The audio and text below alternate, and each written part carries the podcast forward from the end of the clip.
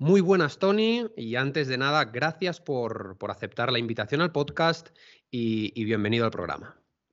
Gracias a ti, Mar, por invitarme. Un placer estar aquí charlando contigo, conversando y aprendiendo, por supuesto. Pienso aprender y aprovechar mucho este rato contigo.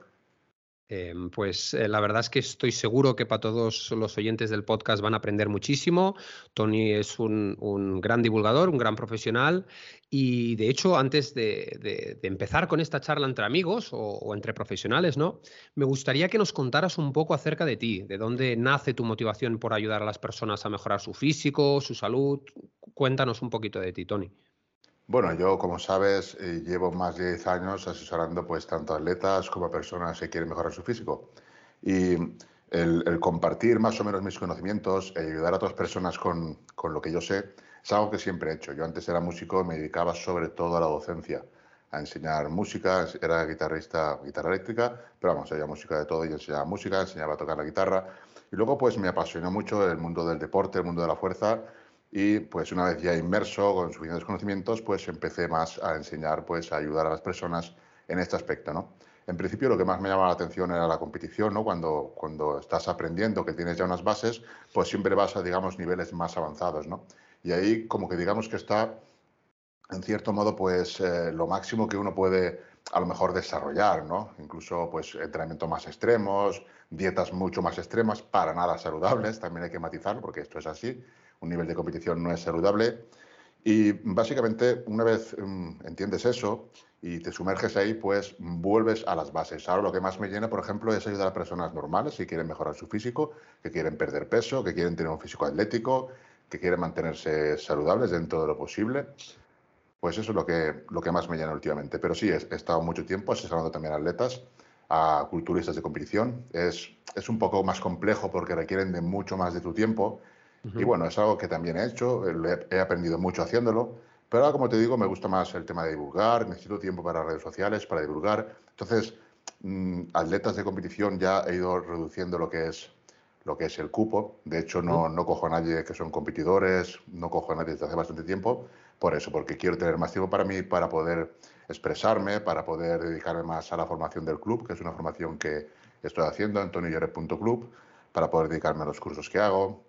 En fin, ya todo uh-huh. lo que di- divulgo y sobre todo a seguir estudiando, ¿no? Que es lo que más me gusta también, porque ya sabes que aquí siempre tienes que estar formándote y a mí, como me encanta, pues lo disfruto, siempre aprendiendo, no arraigando ninguna creencia, sino mantenerte abierto porque todo puede cambiar, siempre hay cosas que te pueden hacer cambiar el punto de vista y simplemente eso, seguir aprendiendo sobre todo.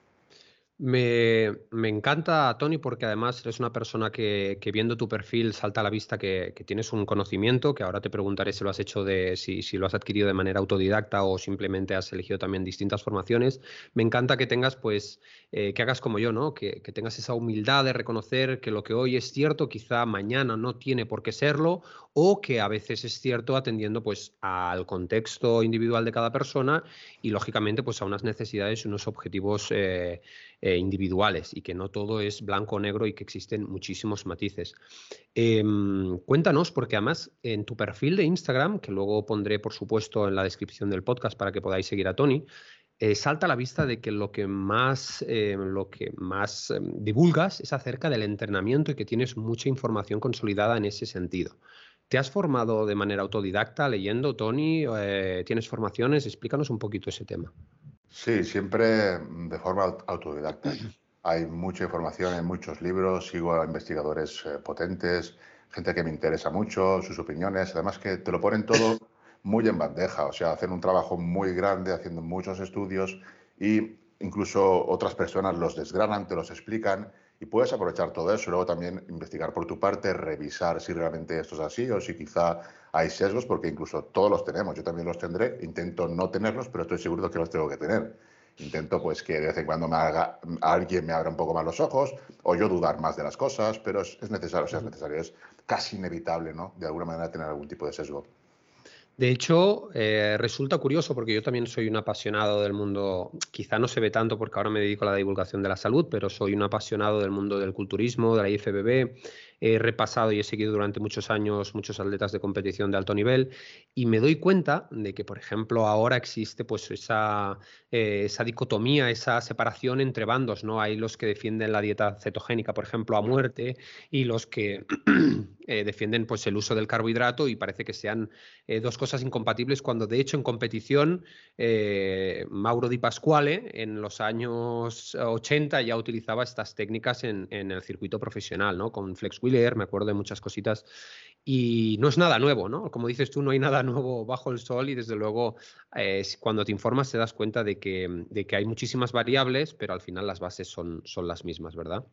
Sí, sí, realmente, bueno, yo abogo más por una dieta más alta en carbohidratos. Ya sé que tú eres más cetogénico y está bien, ¿no? Está bien, es perfectamente válido realmente, sobre todo si entrenas, como tú dices, sin triseries, sin bajadas de peso, vamos, por una vía menos glucolítica, ¿no?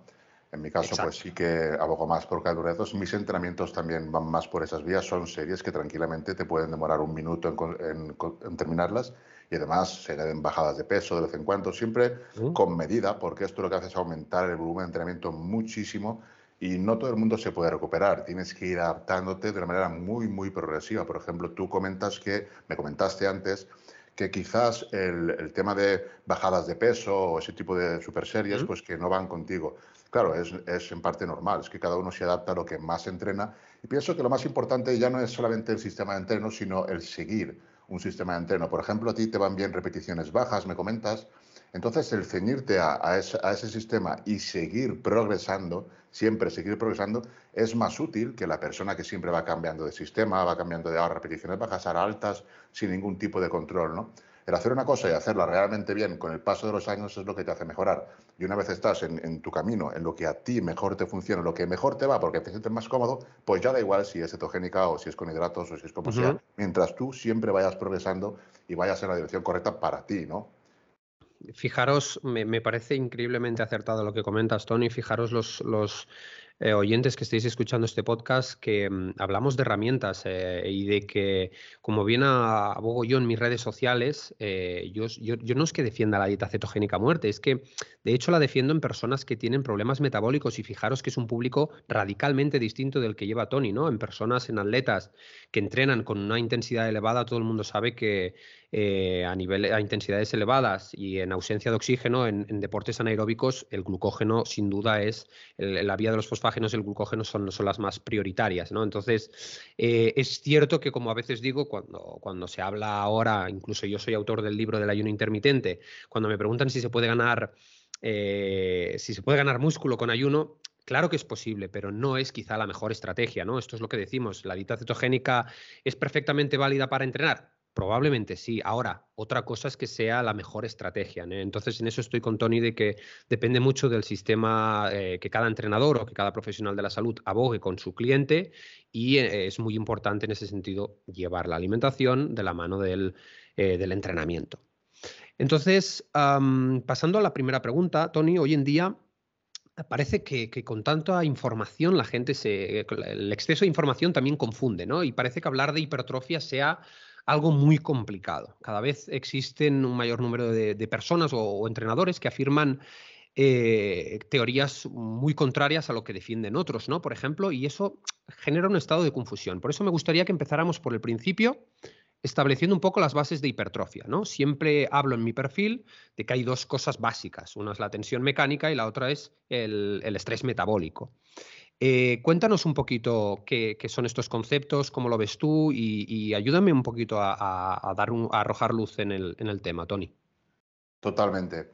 La tensión mecánica es evidentemente el rey, es, es la, lo más importante a la hora de generar hipertrofia. El problema es que, claro, eh, muchas veces se confunde tensión mecánica con carga en, en la barra. La carga externa no tiene mucho que ver con la carga interna, con lo que realmente sientan las células, que es esa la verdadera tensión mecánica. Se va a ejercer una alta tensión mecánica en esas últimas repeticiones cerca del fallo, o en esas primeras repeticiones si usamos cargas elevadas. cuando el movimiento de la barra es lento, esas últimas repeticiones que van lentas, pero no porque quieras tú, sino porque realmente el, el, el camino de la barra es lento porque no eres capaz de ejercer más fuerza. Ahí es cuando realmente estamos ejerciendo una alta tensión mecánica. Y ese, cuando hablamos de tiempo de tensión, debería ser ese tiempo el que valoráramos. Que la serie dure un minuto, pues es irrelevante, porque lo que importa son las últimas repeticiones en las que sí hay tensión mecánica. Luego, a partir de ahí, pues se podría ver qué tipo de serie sería mejor, si a más repeticiones, si a menos.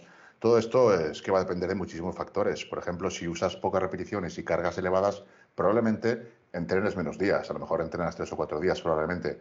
Entrenas con una carga absoluta más intensa y no puedes entrenar tampoco más días. Te van bien esos días, ejerces bastante intensidad en tus entrenos, pero es que no podrías entrenar más días aunque quisieras porque a nivel tejido, o sea, la estructura se tiene que recuperar, a nivel tendinoso, articular, necesitas quizá de una mayor recuperación en cuanto a tiempo, porque al final esas estructuras son las que más se dañan, sufren mucho estrés y hay que cuidarlas, ¿vale? De, si, nos, uh-huh. si no nos conseguimos recuperar a nivel articular, estamos perdidos. Entonces, depende de cómo entrenes, tendrás una, una frecuencia, tendrás a lo mejor unos días de descanso y, y bueno, tensión mecánica sería la base. Luego estaría el, el estrés metabólico, que es el gran incomprendido, ¿no? No sabemos muy bien cómo funciona. Es, es realmente, realmente complejo porque no se puede, a la hora de estudiarlo, no se puede separar, digamos, vamos a hacer solamente tensión mecánica y a ver cómo afecta. Y luego mm. podemos hacer, vamos a hacer solamente estrés mecánico y a ver cómo afecta, en qué grado, qué magnitud genera hipertrofia. No se puede separar, van siempre de la mano. Entonces, por eso es tan complejo estudiarlo. Al igual que el daño muscular, el daño muscular sí se ha estudiado, por ejemplo, en roedores, eh, animales, se pueden hacer bastantes más variedades y ahí se puede ver pues, que el daño muscular no, por sí solo no genera hipertrofia. El estrés metabólico es, como digo, más complejo y sí hay, por ejemplo, estudios en los que con restricción del flujo sanguíneo se genera cierto estrés metabólico y no se consigue ganar masa muscular, pero sí retrasar lo que sería la pérdida de masa muscular. Entonces, digamos que el estrés metabólico sí que tiene ciertas funciones. Unas funciones serían también reparadoras y de señalización, mejor dicho, de señalización de cara a la síntesis proteica muscular y, en definitiva, digamos que está muy unido lo que es la tensión mecánica con el estrés metabólico porque no se puede separar. Lo que es obvio es que con cargas elevadas y repeticiones más bajas vas a generar mucha tensión mecánica y el entrenamiento, digamos que será de menor estrés metabólico. Tampoco mm. se puede separar un entrenamiento únicamente de estrés metabólico porque para que haya estrés metabólico tienes que llevar las series muy cerca del fallo y aunque vayas a altas repeticiones, cuando tú estés muy cerca del fallo va a haber también mu- mucha tensión mecánica porque esas repeticiones van a ser lentas y va a haber mucha tensión mecánica. Aquí en el tema de las, de las series y repeticiones, digamos que, por ejemplo, habrán ejercicios que podrás hacerlos a más repeticiones y otros que a menos. Una sentadilla, uh-huh. pues a veinte repeticiones no lo veo, igual que peso muerto. Hay ejercicios pues que no, que no. Pero, sin embargo, ejercicios cuantos, cuantas menos articulaciones entren o cuanto más estable seas, que no dices de músculos estabilizadores, digamos que eres capaz o es más sencillo ir a altas repeticiones consiguiendo un buen estímulo y, y muy focalizado, ¿no? La hipertrofia sabemos que es local, o sea que, que por ejemplo, en, entrenes sentadilla no va a hacer que crezca toda la pierna. Van a crecer sobre todo las fibras que más tensión mecánica reciban en todo el rango articular. Y depende de tu estructura y tu manera de hacer la sentadilla, pues serán unas u otras. Luego tenemos pues, músculos del cuádriceps como el recto femoral que no va a desarrollarse por completo solamente con las sentadillas. Va a necesitar de unas extensiones para conseguir el máximo desarrollo toda la pierna. Entonces, por eso es importante no idealizar eh, ejercicios. Me molesta cuando esto es el rey de los ejercicios. Todos los ejercicios son buenos en el contexto que tú los necesites. Pero no hay que... Si tenemos muchas herramientas, usémoslas de forma ordenada, de forma mm, programada, de una buena manera para conseguir los máximos resultados. No limitemos ni retiremos herramientas. Uh-huh. ¿Entiendes parece... lo que quiero decir? A nivel no, no. fisiológico, si quieres, hablamos un poco, pero tú sabes mucho más porque mi objetivo es explicar las cosas de una manera más, digamos, campechana, ¿no? Más, más práctica. Yo sé que tú controlas muchísimo me... si quieres hablar del tema y lo debatimos. A no, no, me, me, me encanta una cosa porque has dejado, Tony, para seguramente la mayoría de los oyentes que estén escuchando este podcast lo habrán pasado por alto, pero Tony ha dejado una joya increíble de información que me parece realmente relevante resaltarla, ¿no? Y es que ha dicho, ha hablado indirectamente del entreno por oclusión eh, y de sus efectos anticatabólicos. Entonces, muchas de las preguntas que recibo a través del correo electrónico preguntando acerca de cuál es el mejor eh, tipo de entrenamiento en estos casos en las que quizás estás limitado eh, a nivel muscular o a nivel, pues, has tenido una lesión y te quieres recuperar o quieres eh, intentar perder la, la, la menos masa muscular posible, es muy interesante lo que acaba de comentar Tony, porque se ha demostrado, de hecho yo mismo publico un post acerca del entrenamiento con oclusión y, y el flujo sanguíneo, ¿no? Y cómo afectaba esto a, a la recuperación. Entonces, eso es súper interesante. Luego, por otro lado, es lo que dice Tony, es decir, yo soy también un profesional que abogo eh, por una combinación de ambas cosas, porque como sucede con todo, yo creo que el, el, el La definición perfecta siempre pasa por un equilibrio entre ambos puntos, ¿no? Como, como bien también ha dicho otra, has soltado varias, varias joyas, Tony, me, me, me encanta lo que has dicho, porque eh, es muy difícil, por ejemplo, acumular mucho lactato haciendo sentadillas si no es a un rango de repeticiones muy elevadas y, por tanto, es, se conoce más como tensión mecánica en ese ejercicio. Y, como bien has dicho, en ejercicios donde solo interviene o intervienen eh, una articulación, uno de los ejercicios monoarticulares de aislamiento, es mucho más fácil, una extensión de, de, de piernas, es mucho más fácil, pues, eh, generar ese estrés metabólico y, por tanto, por eso se combinan los distintos ejercicios, rangos de repeticiones, descansos, etcétera. Pero me parece, me parece muy, eh, muy ilustrador todo lo que comentas, Tony. Um, por otro lado, es verdad que, según se dice, ¿no?, las bases fisiológicas a nivel de hipertrofia o fuerza, por ejemplo, son las mismas para todo el mundo. Sin embargo... Sin embargo, el factor genético condiciona mucho la ganancia muscular. ¿Cómo se explica, por ejemplo, que un ectomorfo tenga muchas mayores dificultades a la hora de, de ganar masa muscular respecto a un endomorfo o un mesomorfo? ¿Qué, qué opinión te merece esto, Tony? Um, a ver, es, esta pregunta es un poco complicada, porque primero habría que definir ectomorfo y endomorfa. endomorfo. Hmm. Conforme me lo, me lo preguntas, yo podría deducir, ¿no? Estoy hablando de mi experiencia. Podría decir que a un ectomorfo le costaría más, eh, dejando de lado los somatotipos, que no creo mucho en ello, habría que explicarlo también. Es una teoría bastante antigua de, de un investigador de los mil novecientos cuarenta, puede ser. Mm-hmm. Entonces, claro, es, es algo que ya mmm, hay que cogerlo con pinzas. Pero, contestando a tu pregunta de una manera más coloquial, diríamos que, por ejemplo, un ectomorfo está, digamos, delgado porque no come suficiente. Entonces, cuando entrena, va a seguir sin comer suficiente.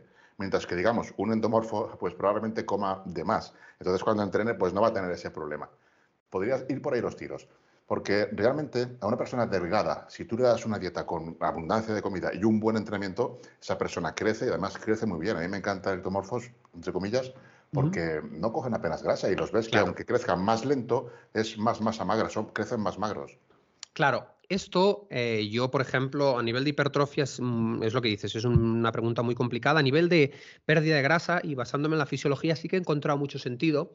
Y es que los ectomorfos ya de por sí son personas que, aparte de, de tener una, un sistema, una tasa metabólica basal mucho más elevado, un sistema adrenérgico mucho más acelerado, ¿no?, tienen una mayor cantidad de receptores Eh, de insulina en las fibras musculares. ¿Qué quiere decir esto? Pues que al comer carbohidratos, una mayor cantidad de insulina dirigirá eh, la glucosa al tejido muscular para, para su uso energético y no tanto a los adipocitos. Eh, ¿Por qué? Porque, por ejemplo, ahí todos sabemos a esas personas que, que dicen que comen Burger King todos los días y, y tienen un, un porcentaje graso bajo, ¿no? Es matizable, pero es verdad que he estado investigando acerca de eso y se ve que, bueno, pues eso, ¿no?, que existen personas que genéticamente tienen un mayor número de receptores periféricos a la insulina en el tejido muscular y menos en el tejido adiposo. Ahora bien, eh, volvemos a lo mismo, hay muchas bases de alimentación, de descanso, de genética, bueno, aquí hay muchos matices, ¿no? Sí, realmente sí. También la, el porcentaje de fibras, ¿no? Gente con fibras Exacto. blancas pues tiene más facilidad de ganar masa muscular. Pero fíjate en lo que comentabas del ectomorfo, que tiene una mayor sensibilidad muscular, ¿no?, en insulina, y mientras que un endomorfo, pues lógicamente la, la grasa pues tiene más captación de insulina. Uh-huh. Pero, pero ¿qué es antes, el huevo o la gallina? O sea, el ectomorfo tiene buena sensibilidad porque no tiene grasa, ¿entiendes? O el, o el endomorfo tiene mala sensibilidad porque tiene grasa. Eh, ¿Entiendes lo que quiero decir? ¿Qué pasa sí. con el endomorfo si, si define, si se vuelve atlético, si se vuelve, digamos, con algo más de masa muscular y sin grasa? ¿Qué es lo que pasa con su uh-huh. sensibilidad de insulina? Pues va a mejorar muchísimo. Exacto. Además, eh, ahí, ahí esto ya sería entrar un poco en materia, ¿no? Pero es verdad que De hecho, luego te, tenía una pregunta planteada por eso, de que eh, a pesar de que la gente que me sigue es verdad que sabe que abogo por, por estrategias para la salud, ¿eh? Siempre matizando eso, en el contexto de la salud, como la dieta cetogénica, dieta paleo, o, o a mí me gusta llamarlo nutrición evolutiva y el ayuno intermitente, sí que es cierto que al final son estrategias que tienen eh, y funcionan porque inhiben mucho la principal hormona anabólica, que es la insulina, que sin embargo, en un contexto de hipertrofia o de fuerza, es muy, muy, muy importante y muy interesante. Entonces, ¿por qué decimos esto? Que es verdad que en los ectomorfos, cuando dicen es que yo gano una menor cantidad o me cuesta más ganar masa muscular que un endomorfo, esto realmente no es así, porque como dice Tony, eh, es que habría que ver de la cantidad de peso eh, respecto a distintas personas en un estudio, ectomorfas y mesomorfas, qué cantidad es músculo y qué cantidad es músculo, líquido, eh, agua, grasa, etcétera. Entonces, aquí no, no, no siempre nos dejemos guiar por el tamaño porque, como dices tú, yo también prefiero abogar por el tamaño y la condición, sin perder esa condición. Lo, lo que antes se hacía en culturismo del bulking y, bueno, ya lo sabes, ¿no? De épocas de volumen a cualquier costa y a base de hincharse a calorías, mmm, desde luego no, no, no es por lo que yo abogo. Y estoy seguro que tú tampoco. No, desde luego que no. O sea, ganar grasa es que no sirve para nada. Hay que minimizar las ganancias de grasa en cualquier superávit calórico, hay que minimizarlas lo más posible.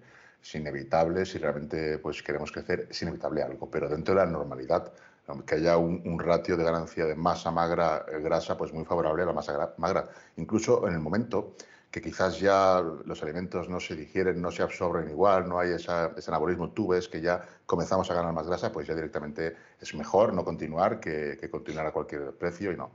No es, desde mi punto de vista no es nada, mm. nada oportuno ganar más grasa de la necesaria en un, una fase de bulking, ¿no? Exacto.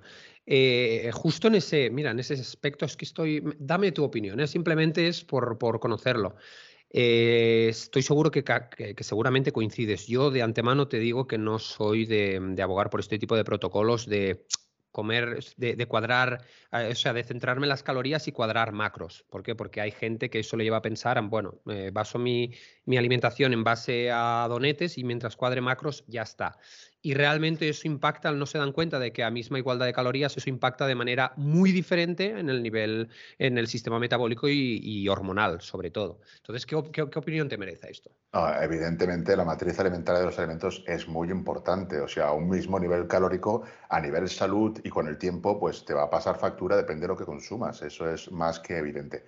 Ahora bien, a nivel práctico, pues bueno, yo en mis dietas, por ejemplo, prefiero ceñirnos a una serie de alimentos. Luego, si, si tienes que variar algo, pues lo varías, pero un día en concreto, ¿sabes? Y luego, claro, cuanto más saludables sean los alimentos, pues va a ser mejor en el medio y largo plazo.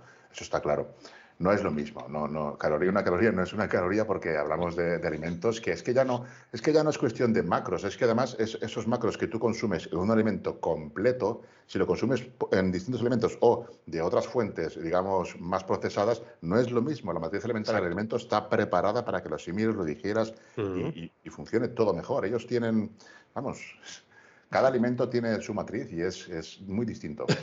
Exactamente. De hecho, esta es una de las verdades por las que tanto abogo, por ejemplo, de consumir el huevo entero, ¿no? Porque en muchas, muchas clases de alimentación no tiene ningún sentido que la naturaleza te, te o tengas un, en la naturaleza un alimento tan denso nutricionalmente hablando como es el huevo para luego pues hacer dietas en las que separo la clara, desecho esto por miedo. En el fondo, como dice, me, me gusta que lo digas tú porque además Tony es un, eh, es un tío que si lo veis eh, es un tío con una elevada masa muscular, eh, cualquiera podría Podría pensar que es de la, de la vieja escuela, ¿no? Y de, de todo carbohidratos y macros, y vemos que no, que está muy actualizado, que es una persona abierta de mente, como decía, tiene la humildad suficiente como para, para reconocer que, que, que no existen verdades en esto de, de nutrición, salud y entrenamiento, y todo es, como decíamos al inicio de esta charla, pues muy, muy matizable. Entonces, eh, me, me parece súper acertado que, que coincidamos en eso, no, no, no por coincidir, sino porque creo que el punto de la salud también es importante tenerlo siempre en cuenta, ¿no? Um, va, una pregunta, como, como hemos dicho antes, yo he dicho que sí y que, que se puede ganar masa muscular haciendo ayuno intermitente, pero, pero desde luego no es la mejor estrategia. ¿Qué piensas tú del ayuno intermitente e hipertrofia? Pues lo que tú has dicho, se puede ganar perfectamente masa muscular y mmm, va a depender de, de muchísimos factores, de, de tu nivel, de los años que lleves entrenando, que de ahí también se determina el nivel, de, de la edad, va a depender de muchos factores. También el total calórico pues va a influir, porque con ayuno intermitente puedes perfectamente consumir las calorías y macros necesarios. Depende de personas, a lo mejor otra persona pues con solo dos comidas a lo mejor no puede. Pero bueno, sí puedes ganar. Ahora, eso sí, pienso pues como tú, que quizá no sea lo más óptimo. De hecho, es una herramienta también, también útil. Por ejemplo, en, a lo mejor en un periodo de más definición, pues se puede, yo lo podría implementar, pero mmm, para lo que es ganar masa muscular, para mí no es lo más óptimo.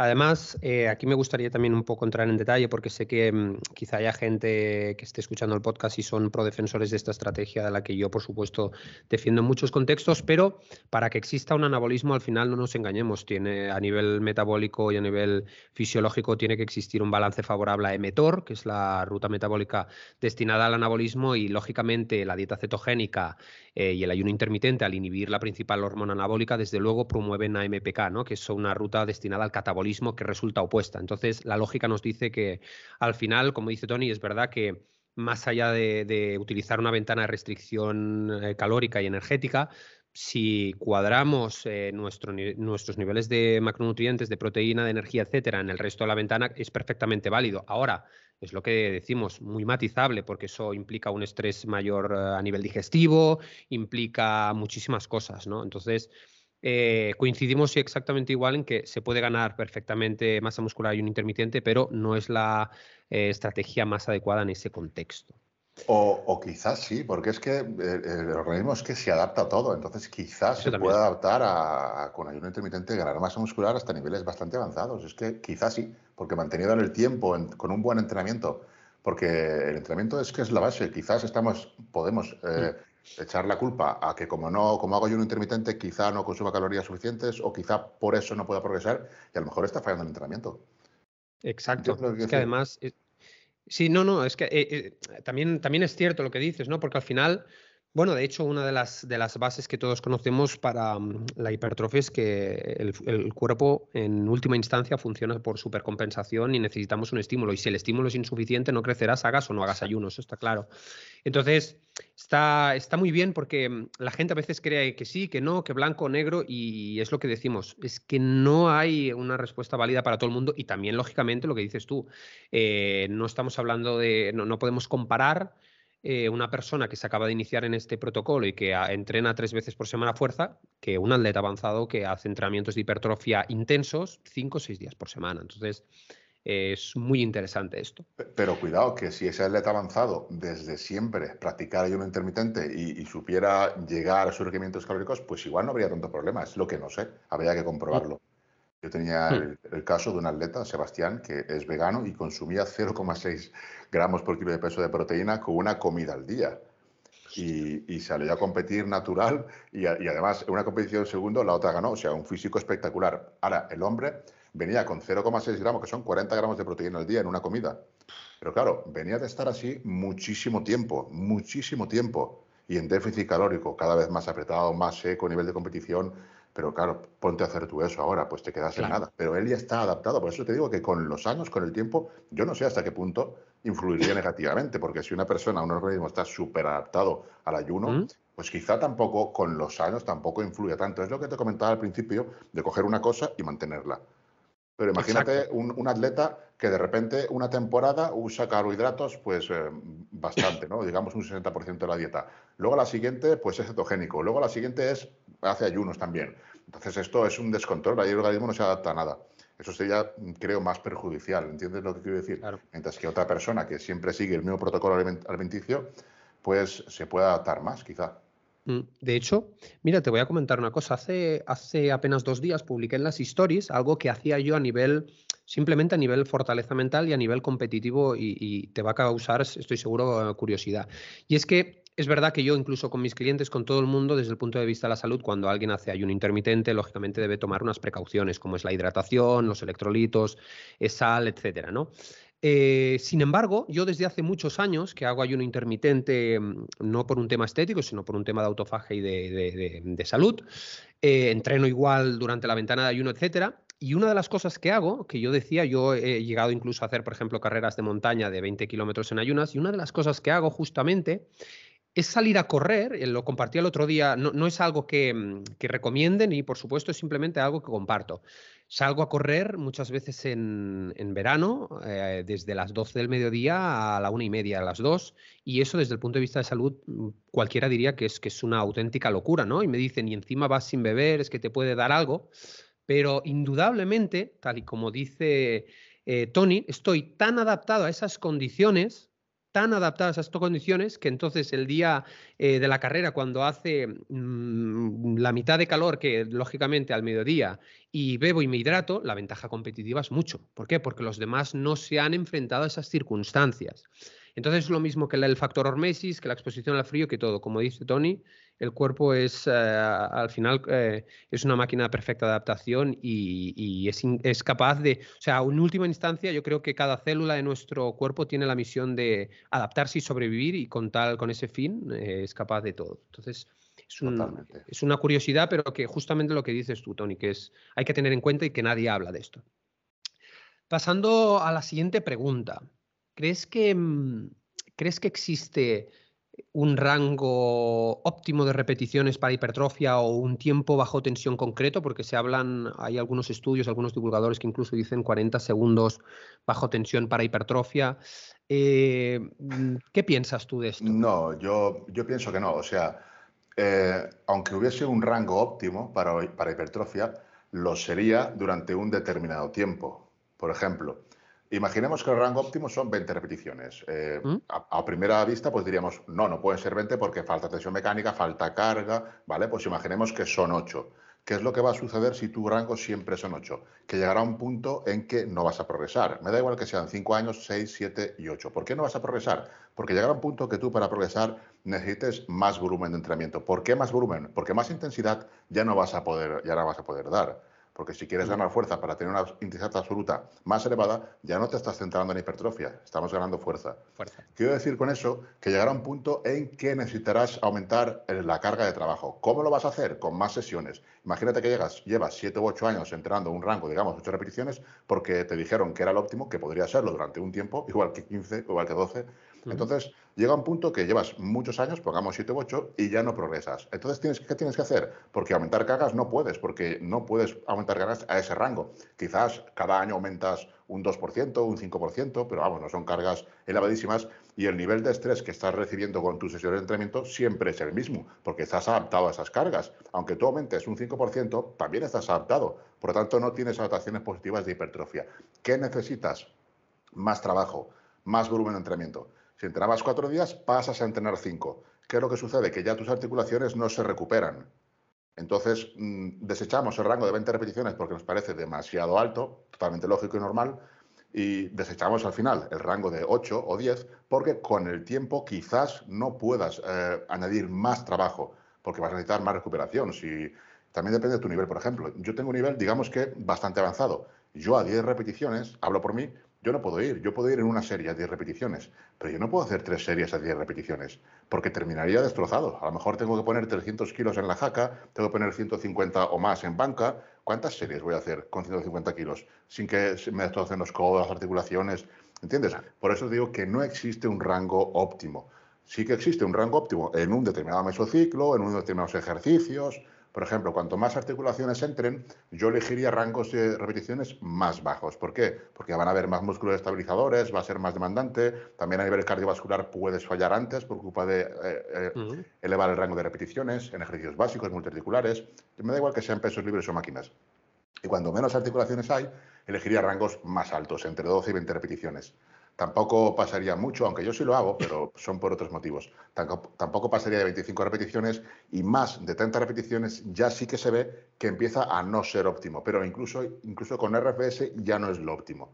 Mm. Incluso con restricción del flujo sanguíneo ya no es lo óptimo. Pero que no sea óptimo mmm, es indicativo de a largo plazo o a medio plazo. Una sesión no va a pasar absolutamente nada que hagas treinta o cuarenta repeticiones. Claro. Ahora, que tú vas a entrenar y haces un ejercicio todo a treinta repeticiones... pues va a ser un, un estímulo, digamos, que nada óptimo. Claro. ¿Sabes? Eh, tema de rangos, lo que, lo que te digo, no considero que haya un rango óptimo. Va a depender del atleta y de muchos, muchos factores. Incluso, pues, quizás, a mí lo que me gusta es emplear distintos rangos, o sea, uno más alto, uno más bajo, para estimular las fibras de dos maneras, trabajar las dos vías. unas veces trabajar más a nivel neural, otras veces más trabajar más a nivel, a nivel de estrés metabólico. Uh-huh. Trabajar de, los, de las dos maneras. Y además, si yo alterno rangos, tengo más margen para progresar, porque una sesión, digamos que me enfoco en superar marcas en ese rango, en la otra sesión me enfoco en mejorar marcas en el otro rango. Uh-huh. También las adaptaciones que consigo son diferentes, pero no pasa demasiado tiempo para que se pierdan, porque si repito sesión cada dos semanas con uno de los dos rangos, no es suficiente tiempo para empezar a, a perder adaptaciones. Por lo tanto, uh-huh, digamos que se complementan, trabajas todas las fibras y es Exacto. un estímulo distinto. Además, yo considero, es, es que es... Nuevamente coincido contigo, Tony, porque es que la gente cuando me dice, es que un rango de... Primero que cuando hablan hablamos de repeticiones, dejamos mucho a la subjetividad, muchos otros factores que son importantes. Es decir, uno es el factor carga, es decir, no es lo mismo diez repeticiones como algunos piensan, eh, que pueden incluso ser hasta en rangos aeróbicos porque no se cansan, o diez repeticiones en las que a las siete ya estás teniendo un R I R dos, ¿no? Es decir, ya estás cercano, crees que estás cercano al fallo. Entonces, la, la carga dice mucho. Y luego también el tiempo bajo tensión también dice mucho. Es decir, no es lo mismo que, que cualquiera haga este experimento, que diga, bueno, voy a hacer con una carga del sesenta por ciento diez repeticiones y a ver cuánto tiempo estoy haciendo el ejercicio, y que haga esas mismas repeticiones eh, aumentando la fase excéntrica y que se esté el doble de tiempo. Y entonces se darán cuenta de que existen muchos, muchos, muchos matices. Y luego... Eh, pero es que además de eso es lo que dices, ¿no? Del tipo de fibras. ¿Tiene mucho sentido hacer, eh, no sé, treinta repeticiones en ejercicios multiarticulares que implican grandes grupos musculares que además tienen fibras blancas? Probablemente no. Quizá en, en, en unos ejercicios más analíticos o de aislamiento sí. Eh, ahora, en la práctica, además... Eh, es lo que dices tú, ¿no? Una cosa es que vayamos a estimular a nivel muscular y otra que nos cansemos a nivel cardiorrespiratorio, o no tiene ningún, ningún sentido, ¿no? Es lo que dices tú, probablemente en un rango de treinta repeticiones, ni que fuera un curl de bíceps de pie, mmm, sería más ya mmm, una tensión excesiva a nivel energético y, y, y metabólico, mucho estrés metabólico y, y, y poca muscular, quizá. Y más para, para oscilar entre esas cargas y en esas repeticiones la carga se vería fuertemente disminuida. Entonces, lo que dices tú, yo creo que al, eh, al final un buen entrenamiento, esto es una opinión que tengo, ¿eh? En base a la experiencia, por supuesto no digo que sea la acertada, pero creo que un buen entrenamiento tiene que combinar distintos tipos de, de estrategias, disti- entender también el tipo de fibras, y volvemos a lo mismo, ¿no? Tampoco tiene sentido eh, decir que estás, eh, que quieres mejorar tu, tus niveles de fuerza y te pongas en la máquina de extensiones a hacer mmm, de una a tres repeticiones. No, no creo que sea demasiado inteligente eso. Entonces, gracias por tu aporte, Tony. Hablemos del tiempo total del entrenamiento, porque me ha parecido inteligente una cosa que has dicho antes, y es que la Espera, gente... vamos, a, vamos a matizar el tiempo bajo tensión. Hemos hablado del rango de repeticiones, uh-huh, pero no el tiempo baja tensión. Uh-huh. Y aquí en el rango de repeticiones, matizar también que sí es cierto que en determinados rangos vas a fallar a nivel cardiovascular, pero estamos hablando de que el organismo se va a adaptar a todo. Entonces llegará uh-huh. un momento que tampoco fallarás a nivel cardiovascular, ¿vale?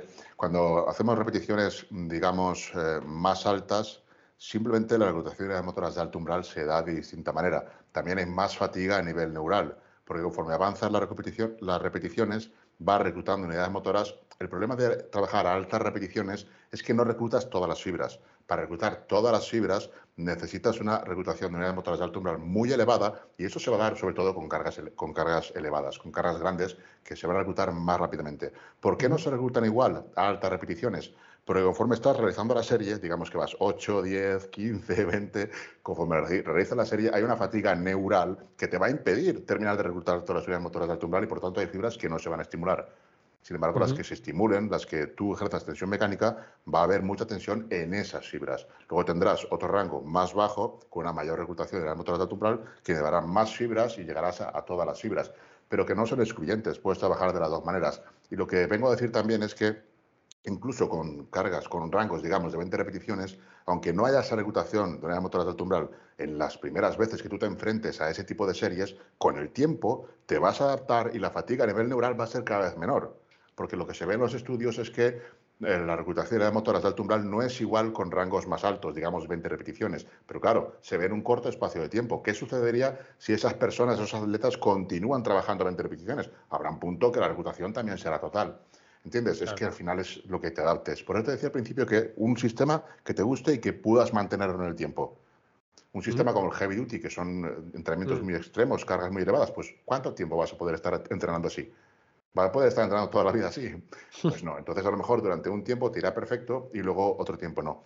Hablamos del tiempo bajo tensión, ¿vale? Porque aquí has dicho cosas muy interesantes, que estoy totalmente de acuerdo, pero mm. eh, es, es más bien... no ya el tiempo bajo tensión, sino lo que tú has comentado, no es ya el tiempo bajo tensión, sino el tipo de contracción. Cuando, por ejemplo, enfatizamos la excéntrica, lo que uh-huh. estamos trabajando son las fibras de otra manera y la hipertrofia que estamos generando también es distinta. Es una hipertrofia más en longitud, mediada por, por la titina. Y también entre ella la nebulina, son dos proteínas que están en el sarcómero. La nebulina, sabes, que se encarga de la, de la alineación del sarcómero, de las fibras.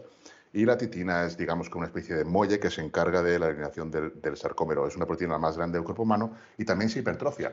Y cuando hacemos las fases excéntricas más controladas, una fase excéntrica sería tensión mecánica pasiva, que no, no necesitamos de energía, no hay aquí con, consumo de energía. Sin embargo, si tú aguantas la negativa, sí que estamos generando tensión mecánica. Es pasiva, pero también tensión mecánica. ¿Qué significa? Que vamos a estar generando más hipertrofia y también más daño muscular. Eso hay que tenerlo en cuenta. Si tú entrenas, por ejemplo, cuatro veces por semana, pues no vas a tener problema en enfatizar esa fase porque muy probablemente te vayas a recuperar y además cada vez vas a generar menos daño muscular. Si no estás adaptado y de repente haces la negativa muy lenta, pues al día siguiente vas a tener muchas agujetas porque es algo que no estás adaptado y lo vas a notar. Pero conforme tú impliques e incrementes la tensión pasiva, cada vez vas a tener menos agujetas porque vas a estar más adaptado. Es lo que estamos hablando, que nos adaptamos a todo. Y en sí. cuanto al tiempo de la duración de la serie, ahí ya no es cuestión de tensión mecánica. O sea, que una serie dure eh, un minuto no significa que tenga más tensión mecánica que una serie que dure veinte segundos. Te explico por qué. Si tú, por ejemplo, haces un press de banca con una carga muy elevada, con un noventa por ciento de tu uno R M y haces tres repeticiones, ahí hay muchísima tensión mecánica y esa serie te puede durar doce o como mucho, quince segundos. Pero hay muchísima tensión mecánica. Si tú haces una serie eh, con un, vamos a poner un cuarenta por ciento del uno R M en el que haces treinta repeticiones en un press de banca también, y a lo mejor la serie te dura un minuto, que es lo que suele durar una serie de tantas repeticiones, va a haber prácticamente la misma tensión mecánica que en la serie en que estás moviendo una carga del noventa por ciento de uno R M. Pues la tensión mecánica es la tensión que reciben las fibras cuando la, la barra se mueve lenta, porque aunque tú tengas la carga del cuarenta por ciento de uno R M durante un minuto, realmente la tensión mecánica que van a sufrir las fibras, que van a generar las fibras, mejor dicho, son las últimas repeticiones. Las últimas repeticiones cerca del fallo es cuando la barra, aunque tuvieras un cuarenta por ciento de uno R M, va a ir a la misma velocidad que cuando tenías un noventa por ciento de uno R M. Entonces, ahí es realmente la tensión mecánica efectiva y real. No el tiempo que sujetamos la carga o que estamos haciendo el ejercicio, sino el tiempo en la que realmente nos cuesta sacar esas repeticiones. Esa es la tensión mecánica real. Por eso, el tema de... de decir o afirmar que una serie tiene que tener cuarenta segundos, pues no es lo más correcto, porque una serie de muchos menos segundos con una carga más elevada, pues va a generar también muchísima tensión mecánica. Y, y controlada, ¿no? Por lo que dices tú, porque es que al final eh, no hace falta tampoco, pienso, y es una de las cosas que le digo a mis clientes, no hace falta utilizar eh, cargas excesivamente elevadas, porque a veces, es lo que dices tú, eh, aumentando la, el tiempo de la fase excéntrica con un control, como dices tú, ya generas ese aumento de, de tensión mecánica sin el riesgo añadido de lesión que tiene aumentar la carga, que esto es importante para la gente, ¿no? Es lo, es, es lo que digo, ¿no? Eh, es decir, eh, igual que el tiempo de recuperación, lógicamente, es que esto también está muy relacionado. Eh, no puedes eh, eh, recortar el tiempo de recuperación entre series y además estás aumentando la carga porque aumentas mucho el riesgo de lesión y yo, desde el punto de vista eh, de, de salud, lo, lo desaconsejo de esa manera. Ahora bien, claro, estamos hablando de, de distintos públicos. Es que no es lo mismo un atleta que es que va a buscar su máximo rendimiento que una persona que simple, eh, simplemente busca mejorar su salud. Sí, no, no, a, ni a nivel salud... cuanto más control sobre la carga, muchísimo mejor. mejor. Incluso puedes eh, hacer las repeticiones mucho más controladas. En nivel de salud vas a tener muchos menos problemas. Exacto. Eh, y es lo que el, digo. El C I S T, y, el Lucas y Leal, es... por ejemplo.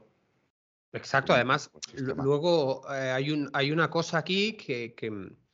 que a mí me gusta enfatizar, eh, también depende mucho del volumen de entrenamiento, es que la intensidad es contraria. Yo, a mí cuando la gente me dice, eh, aquí hay tres cosas que están relacionadas, intensidad del entrenamiento, volumen de entrenamiento y frecuencia. Entonces lo que no puede ser es que la gente me dice, no, no, yo es que entreno cerca del fallo todas las de esto y me estoy Mm, una hora y cuarto en el gimnasio, no, o sea, no, esto no, no, no es un sinsentido. O sea, si hay mucho volumen de entrenamiento y menos intensidad y viceversa, es decir, tú no puedes hacer eh, un sistema cinco por cinco en sentadilla o cinco por tres y luego mm, estarte una hora y media en el gimnasio, ¿por qué no? Porque no, no, no, no puedes. Eso no puedes, pero, pero es que también hay que, hay que darse cuenta que si, por ejemplo, una persona está adaptada a trabajar con bastante volumen de entrenamiento, con bastante trabajo, si bien es cierto que la intensidad absoluta no va a ser tan elevada porque va a ir a doce repeticiones, quince, es, es diferente. La, el, el, la fatiga es diferente y realmente sí que puede estar ese tiempo en el gimnasio, pero claro, es descansos más largos. Y si entrenas, por ejemplo, dos grupos musculares, lo que está claro es que si tú, por ejemplo, haces una cinco por cinco, pues cuando terminas la rutina te vas a casa porque es que ya no, no tienes ganas de hacer nada más, ¿sabes? Pero estamos hablando de hipertrofia. En hipertrofia, pues si tú, claro. si tu objetivo es ir aumentando no solo las cargas, sino también la cantidad de trabajo, mesociclo tras mesociclo, ir añadiendo repeticiones, pues sí que puede llegar un momento que te vayas a la hora y media. Si quieres mm. eh, enfrentarte a las series con una buena recuperación. Porque la hipertrofia, pues si quieres realmente sacar el máximo partido y reducir al máximo la fatiga neural entre series, porque la fatiga neural no es esto que, que te vas a casa y estás, estás hecho polvo y dices, uy, me he frito el sistema nervioso central. No es eso, la fatiga neural te recuperas en minutos. Tú descansas entre series y recuperas claro. esa fatiga. Obviamente no recuperas al máximo porque tu rendimiento no es igual después. Pero la fatiga neural que te deja hecho polvo, que te deja destrozado, eso más bien es daño muscular. Eso es el daño muscular realmente que está sí muy relacionado con la fatiga neural porque hay una especie, digamos, que de sistema de protección que esas fibras dañadas no van a ser capaces de generar fuerza. Y es ese daño muscular el que, el que realmente hace que la fatiga neural se alargue tanto en su recuperación. Que el daño muscular es lo que más tarda en recuperarse. Puedes estar, por ejemplo, tranquilamente entre, entre dos y, y semanas, ya depende de cuánto daño tengas. Si tienes una rotura vas a estar semanas, si tienes un daño bastante pronunciado vas a estar varios días. Pero es el daño muscular principalmente lo que nos retrasa de podernos recuperar. Y, y la fatiga neuronal, cuando tú trabajas con una intensidad absoluta muy grande, es más acusada, pero te puedes recuperar. Tú, por ejemplo, haces una serie de una rutina cinco por cinco, una serie con al, al ochenta y cinco noventa por ciento, descansas tus cuatro minutos y eres capaz casi de claro. igualar las repeticiones. Claro. Si descansaras, Yo... por ejemplo, dos minutos, no serías. ¿Por qué? Porque no has disipado la, la fatiga neural. Te descansas cuatro y, descan y de, disipas muchísima fatiga. Uh-huh. Yo te comparto aquí mi opinión y es que, eh, bueno, eh, luego aquí a, a compartimos, comparto la opinión, luego hablamos de, de, de ciencia, ¿no? Es verdad que, por ejemplo, yo soy de los que abogo que si una, o sea, prefiero hacer una frecuencia dos dividiendo el volumen total que no agruparlo todo en, un, en una sesión, pero por varias razones, me explico. La primera es porque tú no atacas eh, energéticamente igual eh, la serie número treinta eh, después de, de haber realizado treinta series con una intensidad moderada de esto, que si es tu, si divides en dos días, si tú haces un volumen total de cuarenta series, no atacas lo mismo la treinta en un día que la diez en el día tres. Entonces, a mí me, me resulta más inteligente y quizás incluso menos lesivo, porque además hay datos, y esto sí que es una realidad, que a partir de los cincuenta minutos aproximadamente, el otro, el otro día leí una revisión, pierdes foco cognitivo, pierdes foco cognitivo, se eleva el cortisol, reduce la testosterona. Entonces, es muy difícil que esas últimas series, cuando hablamos de un volumen elevado, mmm, sean lo efectivas que podrían ser repartiendo el volumen, en, en, en, eh, utilizando la frecuencia en dos días, por ejemplo. Entonces, por eso te digo que yo creo que eh, yo abogo más por ahí. No sé qué, qué piensas tú de, de incluir todo el volumen en, en un día de entrenamiento. ¿Qué, qué piensas? Cuando hablamos de personas avanzadas, hablamos de unas... Eh, de grupos musculares grandes, más de treinta y cinco series, entre treinta y cuarenta series, ¿eh? Nos moveríamos. A, a ver, treinta y cinco series, treinta series, es, son muchísimas series. Yo no sé si, si hay gente haciendo esas series, ¿vale? Pero Tarraco es, dice, Tarraco dice que si no de... haces cuarenta, no eres, no eres, no, no, no sabes. Eh, no sé, a mí treinta y cinco series me parecen muchas series. Eh, obviamente, más de veinte series es probable, no, probable no es, es seguro que te interese dividir, dividir la frecuencia, ¿vale? En una sesión hacer dos grupos, o por lo menos un grupo mayoritariamente, uno pequeño, exacto, dividir un poco exacto. el estímulo, ¿no?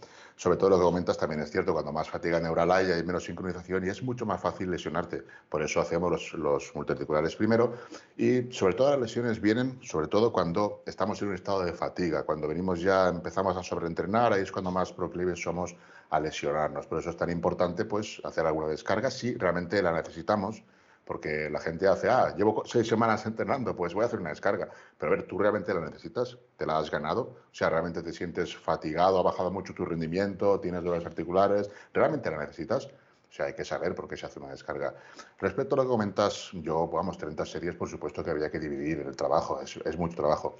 Luego, paradójicamente, en, en usuarios muy avanzados, o sea, en atletas muy avanzados, te hablo de atletas de, de más de quince años entrenando y que tienen un nivel muy, muy elevado, pues quizás esos atletas les vaya mejor una frecuencia uno, porque son capaces de imprimir muchísima intensidad, digamos, a un grupo muscular y luego ya eh, necesitan más tiempo para recuperarse.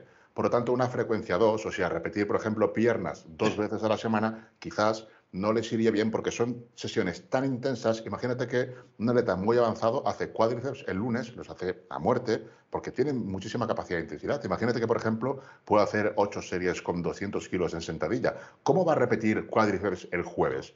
No lo puede hacer, ¿entiendes? Entonces, paradójicamente, atletas avanzados se pueden beneficiar de una menor frecuencia, mientras que intermedios y, sobre todo, principiantes se pueden beneficiar de una mayor frecuencia. Por eso, en principiantes es interesante rutinas torso-pierna o incluso full body que toquen más veces los grupos musculares porque ellos no son capaces de aplicar demasiada intensidad. Por lo tanto, se van a poder recuperar entre sesiones fácilmente y, además, van a aprender el gesto, van a aprender el ejercicio. Al repetirlo más veces a la semana, pues van a aprenderlo más rápidamente. Entonces, principiantes se benefician más de una frecuencia tres y dos y intermedios ya quizás una frecuencia dos, uno coma cinco. A mí me gusta mucho uno coma cinco, esa frecuencia me gusta mucho, uno coma cinco, o bien una frecuencia uno, pero dos en los grupos que yo quiero enfatizar, ¿no? Mm. Tengo dos grupos que quiero mejorar, a esos grupos frecuencia dos y el resto frecuencia uno. La frecuencia dos pues también sería interesante en algunos atletas que quizás prefieren entrenar con menos trabajo por grupo muscular en las sesiones y tocar dos grupos porque les gusta más, les motiva o lo que sea. Y mientras ya que muy avanzados, ya una frecuencia dos va a estar muy complicado. Una frecuencia dos en muy avanzados va a estar muy complicado. Quizás uno coma cinco sí, pero frecuencia dos en muy avanzados mmm, es muy complicado. Por lo que te comento, porque son capaces de imprimir muchísima intensidad. Imagínate alguien que pueda hacer, por ejemplo, con ciento sesenta kilos, ocho o diez repeticiones, pues a ver cómo repites eh, pecho, por ejemplo, si haces en banca ciento sesenta kilos para diez repeticiones, a ver cómo repites tres o cuatro días después. Claro. Porque la estructura, el pecho a nivel muscular es mucho más intenso. Y además, otra cosa que sucede con los avanzados y muy avanzados es que no necesitan ir al fallo tanto como un intermedio o un novato. Ellos tienen que ir más al fallo para continuar con esa reclutación, con ese, esa mejora a nivel neural, mientras que uno muy avanzado es capaz, como digo, de, implicar, de aplicar muchísima intensidad y yendo todavía a dos repeticiones del fallo, consigue un estímulo muy brutal. También tenemos que tener en cuenta que la capacidad de lucha de esas últimas repeticiones de un avanzado o muy avanzado es muy superior a la de un intermedio o un novato. Tú ves a un novato que está haciendo las repeticiones y de repente lo ves que hace pum, está con, la press, con el press de banca y de repente va bien, va bien y de repente se le queda y baja. Y baja. Sí. Y si va bien, si parecía que salían un montón más, pero no salen, fallan de repente. Mientras que un atleta avanzado o muy avanzado tiene una capacidad de lucha muy superior, tiene una capacidad de grind muy elevada. Y tú lo ves que esas últimas repeticiones las saca. Eso implica muchísima tensión mecánica. Por eso, a un R I R dos es más que suficiente para un atleta muy avanzado y hablamos de ejercicios multiarticulares. Ejercicios analíticos, pues no hay ningún inconveniente en hacer un, un R I R cero o fallo, no hay ningún problema. Pero en ejercicios multiarticulares, un avanzado, un R I R dos, perfectamente es válido. Por eso también tanta dis discrepancia. Si es que hay que ir al fallo, si es que no, pues va a depender de muchos factores. Va a depender claro. de muchísimos factores. Sí, y de luego... Luego que aquí me gusta matizar, el otro día lo, lo comenté en las stories, es que qué es un fallo muscular no tiene nada que ver con un fallo mecánico, ¿eh? Ojo, porque una cosa es que tu, tu sistema energético ya no pueda vencer una fuerza externa, pero que ayudándote, haciendo eh, negativas, puedas continuar ejerciendo una acción, al menos aguantando la, la excéntrica, es decir, una, has llegado al fallo mecánico, ay, al, al, al, al fallo mecánico, pero no... Exacto, no, no al muscular. Entonces, aquí hay muchos matices. Y luego, el, el matiz más importante, que es la subjetividad. Es decir, que una cosa es lo que yo creo que es el fallo, porque ir realmente a un fallo en sentadilla, desde luego, implica muchísimo más riesgo que, que hacerlo en, un, en unas extensiones, ¿no? Entonces, esto también a la gente creo que, que tiene el concepto muy difuminado de lo que es el fallo. Sí. También lo que, lo que sucede es eso, que un atleta avanzado es capaz de llegar realmente al fallo, mientras que un intermedio, un novato, es que no va a llegar nunca al fallo, porque antes va a fallar la técnica, a nivel técnico va a fallar. Pero un atleta avanzado, en esas últimas repeticiones que requieren de muchísima tensión mecánica, un gran estímulo, ellos son capaces de mantener la técnica hasta las últimas repeticiones, y ellos, un R I R dos es prácticamente como más de un fallo de un novato. Son, son capaces de llegar al fallo real. Hablamos de, por ejemplo, fallo concéntrico y luego estaría, por ejemplo, digamos, fallo técnico, cuando la técnica falla y es preferible, pues, exacto, dejar la, la serie. Sería un fallo técnico. Uh-huh. Y es el llegar o no llegar, pues, aquí como antes, como el tema de multiarticulares, cuántas repeticiones hacer, ¿no? Yo tengo aquí una, una teoría, más bien una, una cosa que me gusta repetir, que es cuanto más elevada sea la carga y a menos repeticiones vayas, más lejos del fallo puedes ir. Mientras que cuanto más ligera sea la carga y a más repeticiones vayas, más cerca del fallo tienes que ir. Significa esto, si vas a veinte repeticiones, ahí quiero el fallo. A quince, ahí quiero el fallo. A doce, ya puedes ir a un R I R cero, R I R uno. Si vas a ocho, a dos repeticiones del fallo, por ejemplo, ya puedes alejarte más. Si vas a cinco, más lejos del fallo todavía, porque no va a ser necesario. Claro. Y aparte que a nivel, a nivel de estrés va a suponer un gran estrés ir al fallo a cinco repeticiones, por claro. ejemplo. No, no, además es que, exacto, ir al fallo a cinco repeticiones, solo atletas, para mí, ¿eh? Atletas avanzados y que estén trabajando la fuerza, eh, powerlifters, etcétera, ¿no? Que digas, oye, voy a hacer una rutina al fallo de, de, los, de los movimientos que, que necesito el día de competición. Um, como nos hemos extendido mucho, te voy a hacer unas preguntitas que tenía planteadas simplemente por darme, por, para ver qué importancia le das. Yo, la hormona, todo el mundo sabe que la hormona de la que más suelo divulgar es el cortisol, que es una hormona que implica múltiples eh, y complejos eh, efectos metabólicos. Pero sobre todo uno de los más pronunciados a nivel de hipertrofia es el catabolismo, está claro, ¿no? Entonces, eh, ¿piensas que, o sea, los atletas que te vienen y te dicen que el estrés no es importante, realmente les haces ver la importancia que tiene desde un punto de vista eh, anabólico o catabólico? Es decir, que digas, a, hostia, el a estrés nivel, a ver, el cortisol es una hormona necesaria, ¿no? Todo es necesario y está ahí para algo, tiene sus funciones. Pero lo que es el, el, el, la recuperación, no, no hablaría de, de cortisol como hormona, pero sí de estrés, digamos, psicológico, digamos, sentimental, digamos, uh-huh. de trabajo, ¿sabes? Hay un tipo de estrés que no es necesario. Tú necesitas el estrés cuando estás entrenando, necesitas el cortisol, necesitas esos, esas hormonas, las necesitas para luego poder recuperarte y poder ser más fuerte de cara, de cara a nuevos estímulos. El estrés que no necesitas el que es, es el que está inflamándote veinticuatro horas, que tienes un problema en la cabeza, no te lo puedes quitar. Ese estrés es el que no uh-huh. necesitas. Es ese eso. estrés que te provoca el mal descanso es el que no necesitas. Ese es el malo. El otro no. El otro es natural, es normal, es algo que uh-huh. va a requerir que luego haya unas adaptaciones para intentar, pues, cada vez ser más fuerte frente a ese, ese, ese estrés.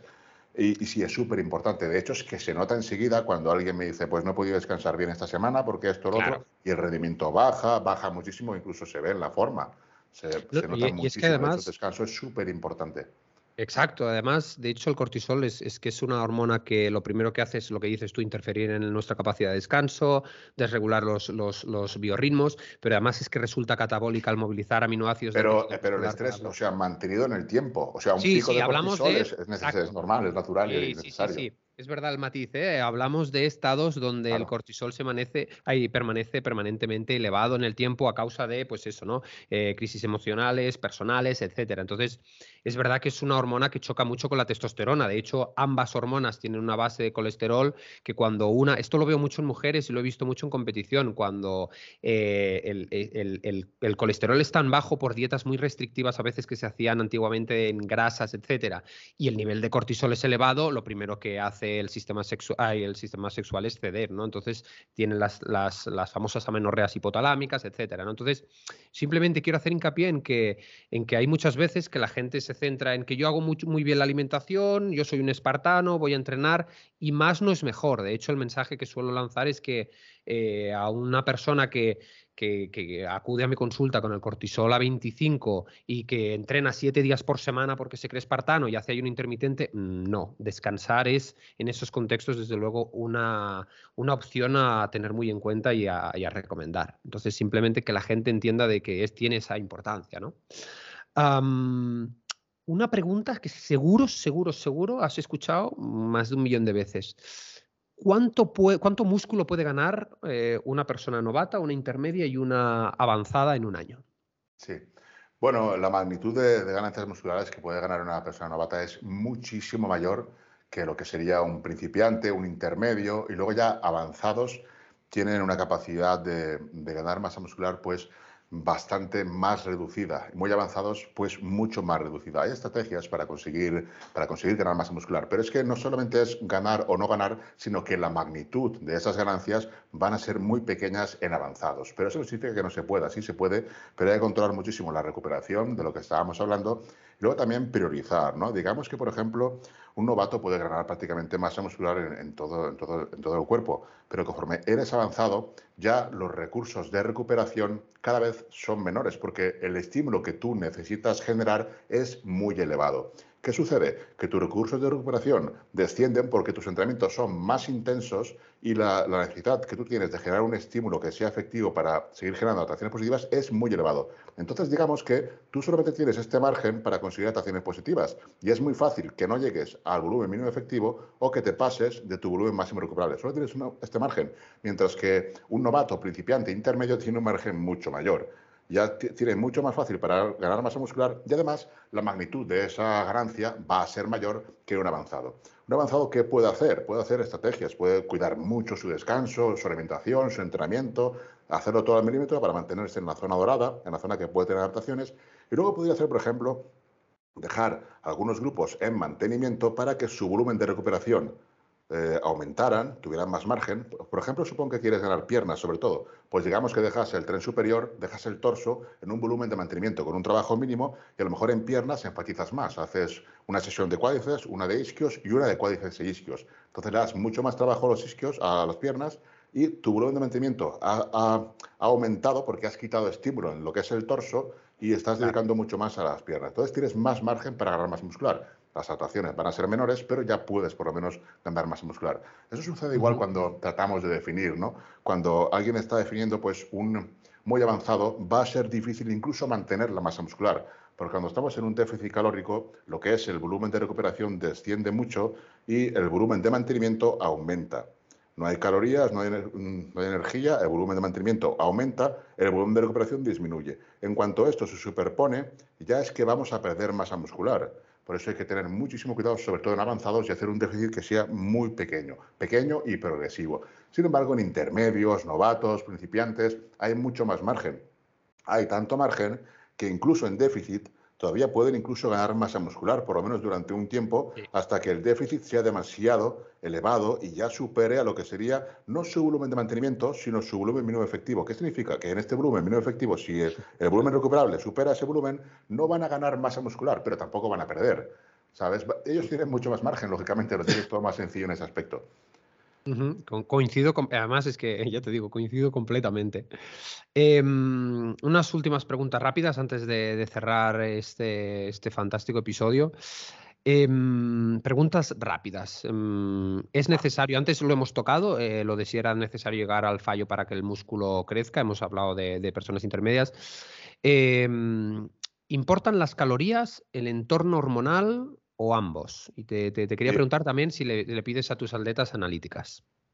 Sí, importa, importa todo, o sea, importa todo, pero el entorno hormonal quizá sea lo, lo menos, no sé, desde un punto de vista, importa, pero para lo que es ganancia o pérdida de masa muscular, no, por lo que yo veo, no es lo más determinante. Las calorías sí, las calorías van a hacer que tú o ganes o pierdas masa muscular. La magnitud de esas ganancias o pérdidas van a venir del entorno hormonal también. Por ejemplo, lo que veo yo cuando un entorno hormonal no es favorable, lo que sucede es que cuando vas a ganar masa muscular en una dieta hipercalórica, lo que sucede es que ganas demasiada grasa. Ganas masa muscular, pero veo que ganas mucha grasa. Y cuando quieres perder peso, lo que sucede con un entorno hormonal no favorable es que pierdes incluso masa muscular. Y además te cuesta más perder la grasa. Eso es lo que sucede. Cuando detecto eso, digo, aquí tenemos un problema porque esto no es normal. Hacemos analíticas hormonales y efectivamente testosterona por los suelos, ¿sabes? Y sucede así en otro tipo de atletas con un entorno hormonal. No digo favorable, digo normal, ese problema no lo tenemos. Entonces, claro, el... eh, siempre que no se superen niveles fisiológicos hormonales, no hay uh-huh. muchas diferencias, salvo esa, que cuando quieres ganar masa muscular, ganas demasiada grasa, exacto, y cuando quieres perder grasa, te cuesta mucho más perder grasa. Además, corres el riesgo de perder masa muscular. Exacto. Que en, que en definitiva lo que está sintetizando Tony es que la gestión de las calorías es distinta si tu entorno hormonal se ve perjudicado. O sea, es, al final es lo que, lo que tanto digo. Um, Una pregunta interesante, antes lo has tocado, pero como hay público vegano y vegetariano que me siguen, te quería preguntar, ¿se puede lograr una gran definición o un gran tamaño muscular siendo vegetariano o vegano? Ah, por supuesto, porque no habría que poderse. Sí es cierto que a la hora de, de consumir más calorías van a tener más problemas por ese exceso de fibra, ¿vale? Va a ser más complejo, más complicado, pero poder, por supuesto que se puede. Yo pienso que sí, no hay absolutamente ninguna diferencia, salvo el tema de que quizás, quizás pues cueste un poco más por el tema de que las dietas suelen tener más fibra. Pero vamos, a nivel de proteína no hay absolutamente ningún problema y no, no, no, no considero que haya ningún problema, por lo menos desde mi experiencia lo que yo he visto. Realmente, uh-huh. atletas veganos, solo he tenido a Sebastián, que es, un, es vegano y además ya digo que compitió a nivel bastante avanzado y, y tiene fisicazo. Yo no tengo porque no sé pautar lo que serían menús veganos, ¿no? Y yo le dije, de hecho le dije a Sebastián, no te llevo porque no llevo a veganos, no sé pautar menús, entonces prefiero no, no llevarte. Dice, yo es que quiero ser el vegano más grande del mundo. Venga, pues voy a cogerte, te daré los macros y tú haces tu dieta. Porque me, me resultó interesante que quisiera uh-huh. ser el, el más grande, porque yo sé que sí que podría serlo con mi ayuda. Yo sé que, que, que lo podría ser, que vamos a hacerlo. Y, se, y realmente progresó muchísimo siendo vegano y simplemente pues aumentaba las calorías. Ahora, es una persona que es que comía todo lo que tenía. Entrenaba un montón y comía todas las pero, calorías, todos los marcos que tenía sin ningún problema. Eso es complicado. Pero entiendo, verás que me río porque entiendo que no será con cero coma cuatro, cero coma seis no, no, no. Eh, gramos eso, eso por, por, por... Es que yo lo, he llevado, lo conozco de muchos años y cuando lo llevé al principio estábamos en superávit continuo. Luego me contrató para competir. Dije, Tony, voy a competir y quiero que me lleves tú el tema de la competición porque confío en ti y tal. Digo, venga, yo te ayudo. Y me dijo, estoy haciendo esto. Dice, voy a bajar más las calorías. Digo, no, no vamos a bajar más las calorías. De hecho, vamos a hacer lo contrario. Dejamos la proteína tal cual porque le dije, mira, si te va bien así y tú no notas pérdida de masa muscular, vamos a continuar así. Lo único que para que no baje el rendimiento y te vayas llenando más, vamos a aumentar los carbohidratos. Y semana a semana íbamos aumentando los carbohidratos, íbamos sumando. Él quería hacer una carga precompetición. Le dije, no, no, de cargas nada. Vamos a aumentar carbohidratos, vas a estar mejor, vas a estar más lleno y vamos a cargar, pero con el transcurso de las semanas y poco a poco. Y perfecto.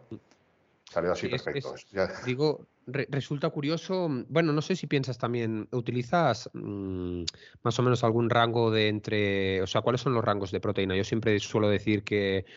Eh, depende en, en qué periodo, ¿no? Pero en definición incluso abogo por dos coma dos, incluso en según qué personas hasta dos coma cinco, no sé qué te parece, de gramos por kilo de peso.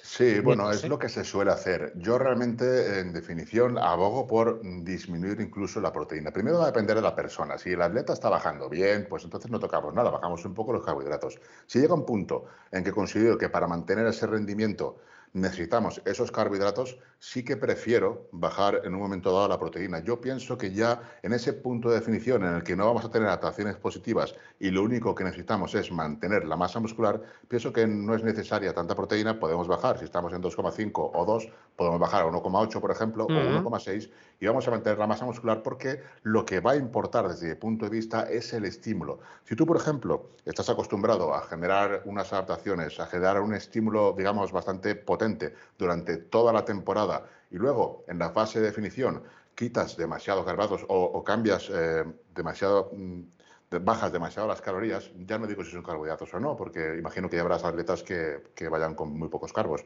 uh-huh. no es mi caso, pero yo no prefiero, no quiero bajar los carbos porque si el atleta está acostumbrado a tener un rendimiento en el gimnasio, a enfatizar claro. unas fibras con unas cargas y acercándose al fallo y yo le quito los carbohidratos y no es capaz de mantener ese estímulo en esas fibras que están reclutadas por esas motoras de más alto umbral, esas adaptaciones de esas fibras las va a perder.